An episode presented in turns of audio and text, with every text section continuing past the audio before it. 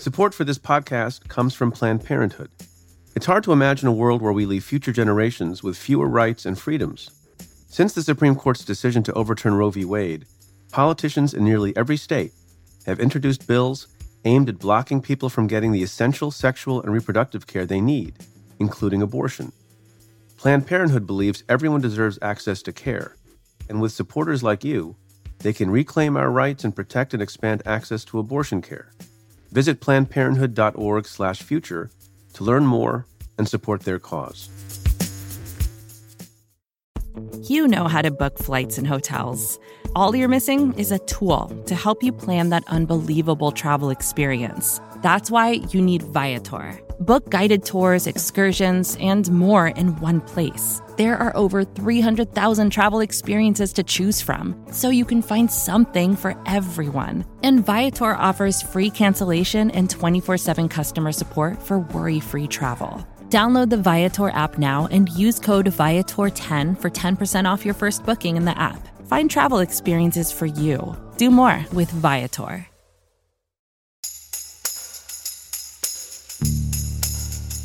From Cafe and the Vox Media Podcast Network, this is Stay Tuned in Brief. I'm Preet Bharara. If you've watched the news over the past few weeks, you've likely heard about a new chatbot called ChatGPT. It's an artificial intelligence tool that can answer questions, tell jokes, and even write complete essays. For some, new AI models like ChatGPT represent progress. For others, they're a cause for alarm. To get a better sense of how these advances in artificial intelligence will impact our lives, I'm joined by Rebecca Heilweil. She's a reporter at Recode by Vox who covers emerging technologies and AI. Rebecca, welcome to the show. Thanks for having me. So you're a real person, right? You're not AI. I hope so. how would how would I know? How would I even be able to confirm that? It's a good question. okay, so first let's start with for folks who don't know and are not following, what is Chat GPT and how in the hell does it work? So, on its face, ChatGPT is a chatbot. It's, you know, you go on the, the internet, you go on the website that hosts it, and you type it questions, you give it instructions, any sort of prompt, and it'll just interact with you and provide a text based response. So, at its core, it works like any other chatbot you might encounter on the internet, but unlike like a really dense customer service bot that might drive you crazy. Uh, Chat GPTs gives really, really good and even convincing answers. And, and how does it do that? How does it have the information to be able to do that? So, this is the product of years and years of research um, into artificial intelligence and specifically a kind of artificial intelligence called machine learning. Uh, essentially, the way to think about it is imagine if you fed a machine that was sort of trying to imitate humans lots and lots and lots of data, a lot of text from the internet. And you said, study this a lot and try to imitate how humans talk, how humans write. And this is sort of what results from that kind of AI training process. So tons of, uh, you know, data collected from the internet turned into a kind of predictive system that basically makes guesses at what humans ought to sound like. So when you're getting a response from this chatbot, what it's doing is sort of making a prediction about what it thinks a human would say in response to the question that it's being asked or the prompt that it's being told. So does it work kind of like Siri, except it's much more intelligent? Siri is possibly one comparison you could make. Another way to think about it is like that a really, really smart version or a really powerful version of the Google Smart Compose feature you might have. I don't know if you've ever been typing an email and you see Google will make a guess at how you should finish the email or finish the greeting. It's sort of it's sort of like that. that inside the technology, it might you know each sort of thing works its own way, uh, but it's essentially just making guesses based on what it's seen from other humans. Okay, so who's responsible for who developed, who funded ChatGPT? So, ChatGPT was created by this research firm called OpenAI, which is a sort of leading artificial intelligence research organization. They primarily focus on building really advanced artificial intelligence models that sort of could be used for something else and you know make made available for all sorts of different applications. The the company itself was created by some of the biggest names in Silicon Valley who, you know, have given support to it. That includes Sam Altman, Elon Musk, Peter Thiel, Reid Hoffman. Um, and it was sort of the product of a, a big debate among a lot of sort of leaders in Silicon Valley over what the purpose of AI should be and whether it's good or bad and, and how it might be used to uh, advance humanity, basically. Right. So are they monetizing it in some way or no? Because it's free. Yes. Yeah, so the tool that you could use right now is free in the sense that you don't have to pay for it. But it, you, when you are using that tool, it's worth noting you are helping this this company make this AI better. They say on their website that the answers you're providing are helping them improve their artificial intelligence for future additions essentially. Uh, at the same time they are trying to monetize versions of this. So microsoft for example is using gpt-3 a slightly earlier version of what we just saw released to sort of um, improve the coding process and sort of automate aspects of that. So there are certainly plans to monetize it. The owner of OpenAI is predicting that they're going to be, have about 1 billion in revenue by 2024 um, from the AI projects that they're developing. Can you say what the goal of all this is? What's the problem that they're trying to solve? I think the way to think about artificial intelligence or at this at least this kind of research into artificial intelligence is that it's not really aimed at solving one particular problem that we humans encounter in everyday life. It's more of a, a, sort of goal of building AI that can increasingly do things that humans currently do. And once that model is created, figuring out applications after it exists. So now that ChatGPT exists, uh, the people are talking about using it as the next iteration of a search engine and replacing Google with this kind of technology. It's much more intelligent and maybe more able to understand the nuances of question. There is a goal to maybe use it to automate more of computer programming, and that potentially would save costs uh, for companies that are in software um, on developing things. Uh, you could use it to produce text, produce advertisements. So it's more like thinking about it as we've reached the stage where we have this super powerful tool, and now there's sort of race to look at ways to sort of apply that tool to different applications in everyday life. So let's talk about some mundane or everyday uses. If if I went into the chat box and typed in the query, can you write a commencement address in the style of Preet Bharara? Would it be able to do that, or is that too obscure? So before uh, you interviewed me, I was I figured I'd uh, plug in a few uh, questions like that, and it was able to imitate you for it a different was? prop. Yeah, yeah. Uh, Can you send that to me? Because that could be I- very handy. I will send it to you. Um, and I was uh, told by one of your producers that it included some predism, so I, I you should take a look. Um, So, so how? So is that because I mean the the uh, Chat GPT has it basically swallowed everything on the internet or some subset? I mean, how, what's the selection process? it's swallowed a lot of the internet. I think they will. Uh, OpenAI is given the caveat that it, I don't think it's updated past 2021. So there are certain things it doesn't know about. It also has some amount of guardrails built in that it's not just repeating everything it ever saw on the internet with no sense of holding its own tongue if you will like so it it knows that certain things are offensive it doesn't know that everything's offensive it knows that you know what I mean? Like it, it has some sort of guardrail. It's not just spitting back everything that it's ever seen on the internet. But, you know, if you are someone who is more well known on the internet, it's more likely to know you. It's more likely to understand the sort of quirks of your voice or how you might interact uh, with other people. It is very good at impressions. If you, it, it, like if you ask it to do Trump impressions or Right. things about Trump, it'll like be, it'll throw a lot of biglies in there. Um, and it's like not perfect. It probably, but it, it gets, uh, gets pretty close. Um, in terms of uh, it, like it understands what's going on in terms of when you ask it to do an impression. So for less famous people, it probably isn't as effective with that, but um, it certainly, you know, it certainly knows something. So if I didn't do this, but if I had asked it to draft some questions for my interview with you, would that have come out okay? It so yeah, we also did, we also tried that one and to prep for this interview just to see what would happen. Um, and it, it came up with questions. It did not come up with exactly the same questions. I hope not as good because that's depressing. Uh, no, they it was more they were more like specific to AI. So you can tell like this AI doesn't understand.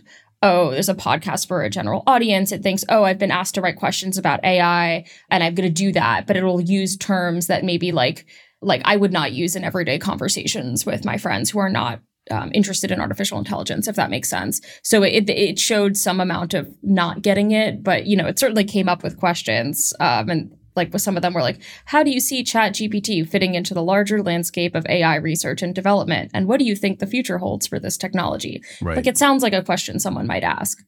So a lot of the internet, as I understand it, is full of garbage and bad information.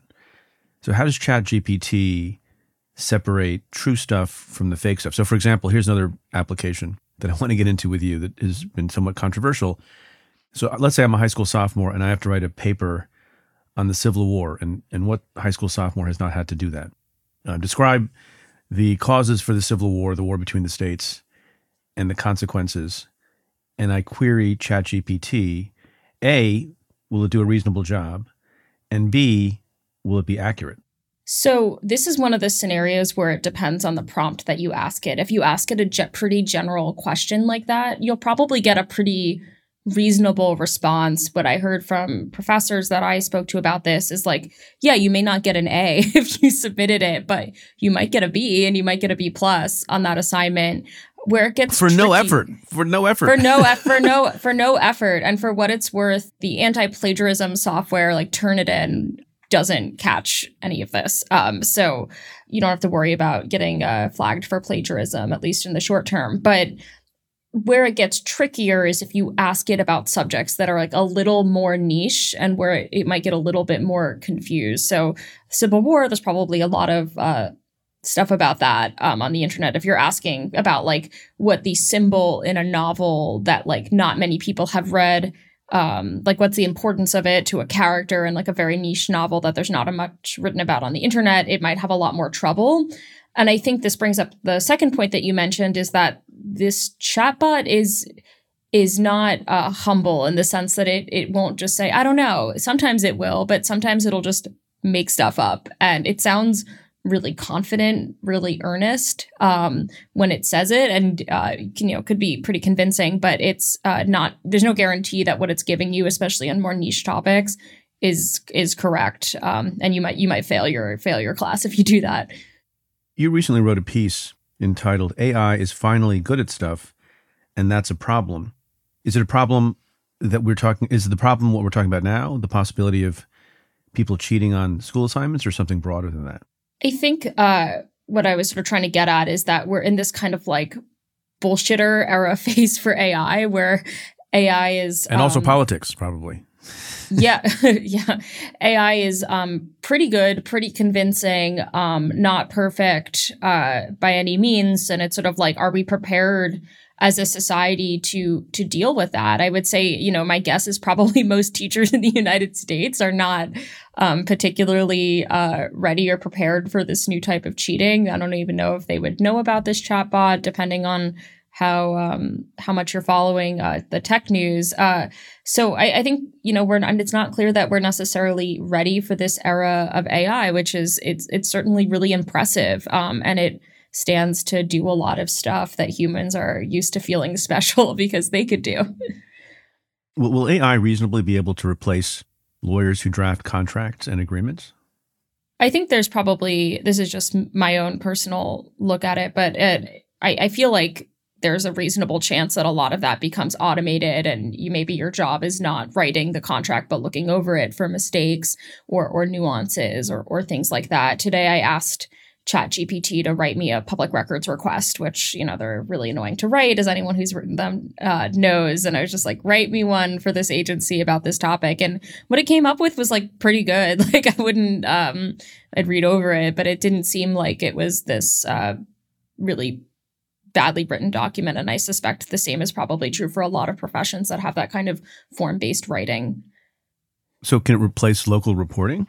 So, I, I, think this is where it gets tricky that this AI is not particularly good at finding out new information right. or like reporting a story. Like, you know, journalism, at least, you know, the best journalism finds out things that were not previously known. So if the story that you're looking for was not, you know, freely available on the internet, it's not clear that a AI like this would be able to, pro- you know, wouldn't be able to produce that reporting. Maybe you have more time if you're a local journalist to do, again, an optimistic take, to do more of that original reporting and then just inputting what you found out into an AI that can draft it up in a nice way for you. Um, so I think it certainly stands to automate um, a good amount of that, depending on how it's used. But of course, that raises uh, real questions about authorship and authenticity right. and veracity. So there are a lot of questions ahead of us. Here's another use that I've heard suggested that some might even find preferable to humans, and that is therapy.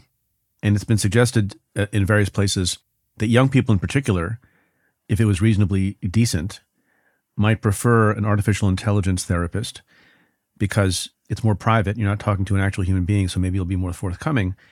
And you can also have a session with an AI therapist any time of day, night, weekend, holiday, it doesn't matter. Anything in your reporting and in your travels that tells you anything about AI therapy? I think one thing to keep in mind, and this is on the OpenAI website, is they say do not put personal information in this chatbot. Um, it is being used for improving that AI. And I think that's something that you, you know, with any system like this, you really have to be careful because, sure, you're not directly chatting with a human, but uh, it may be worth pondering a little bit more about what whether that privacy is actually there and to what extent your your pers- very personal thoughts are being fed into a um, a system that is you know being used to profit in the end. Um, I think there are there are certainly applications already of chatbots that sort of perform a little bit of that kind of therapy work, and I think like like a lot of things, there's a, probably a future where you mix two things together but there are also real questions to be asked about whether like who who is liable if the uh, ai doesn't give particularly good therapy advice um, or whatever kind of therapy someone's seeking like who's accountable if it if it doesn't do a good job. I think those are questions that are worth asking.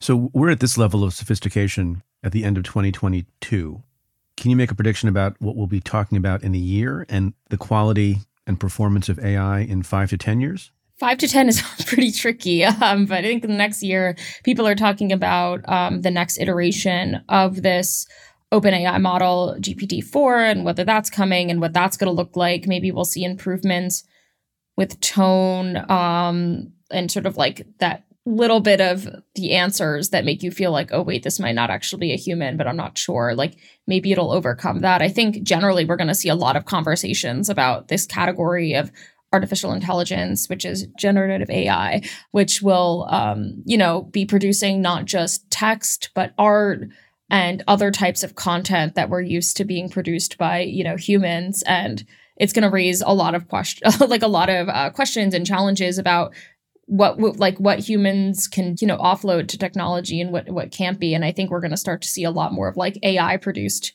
things in our lived environment, whether that's what we're reading online or, or visually looking at or things like that.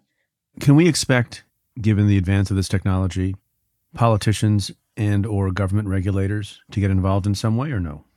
There have been proposals for regulating certain forms of artificial intelligence like facial recognition, but you know, right now it's kind of like a moment for even asking like what would be regulated if anything are we are we asking for transparency and rules that say an AI must reveal itself as AI? Are we asking for privacy rules?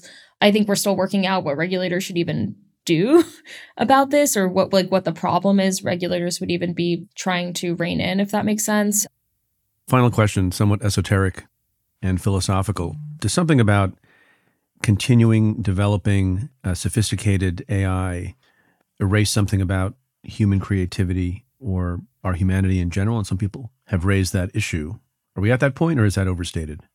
I think it, this is a question a lot of people really disagree on. One of the sources I spoke to for my story, who's like an expert in cheating um, on exams, pointed out, you know, we, you know, for a while people would always say to you, like, don't use a calculator in class because you can't have a calculator in the real world. And like, obviously that's not true. you do have a calculator in the real world and like humans may have gotten like less adept at doing calculations in their head, but math hasn't gone away and computations haven't gone away. Um, and I think the question of whether this kind of cognitive offloading, uh, like being able to put things that we would normally do on technology I think the question is like, is this going to sort of take away aspects of human authenticity um, and uniqueness, or is it gonna, you know, create new ways of being creative that we previously wouldn't be able to do because we were busy like writing out text. So maybe it'll make human creativity even better, or maybe it'll make things make things worse. But I don't think it's going to be. Um, it's gonna it's gonna go in one of those directions. It's the world is certainly changing. It's not going to stay as it was. I'm going to let you go and I'm going to go ask ChatGPT this question, see what it says about its own future. Rebecca Heilweil, thank you so much for joining us. Thanks for having me. For more analysis of legal and political issues making the headlines, become a member of the Cafe Insider. Members get access to exclusive content, including the weekly podcast I co-host with former U.S. Attorney Joyce Vance. Head to cafe.com slash insider to sign up for a trial. That's cafe.com slash insider. If you like what we do, rate and review the show on Apple Podcasts or wherever you listen. Every positive review helps new listeners find the show. Send me your questions about news, politics, and justice. Tweet them to me at Preet Bharara with the hashtag AskPreet. Or you can call and leave me a message at 669 247 7338. That's 669 24 Preet. Or you can send an email to letters at cafe.com. Stay Tuned is presented by Cafe and the Vox Media Podcast Network. The executive producer is Tamara Sepper. The technical director is David Tatasciore. The senior producer is Adam Waller. The editorial producers are Sam Ozer Staten and Noah Azulai. The audio producer is Nat Weiner. And the Cafe team is Matthew Billy, David Kurlander, Jake Kaplan, Namita Shah, and Claudia Hernandez. Our music is by Andrew Dost. I'm your host, Preet Bharara. Stay tuned.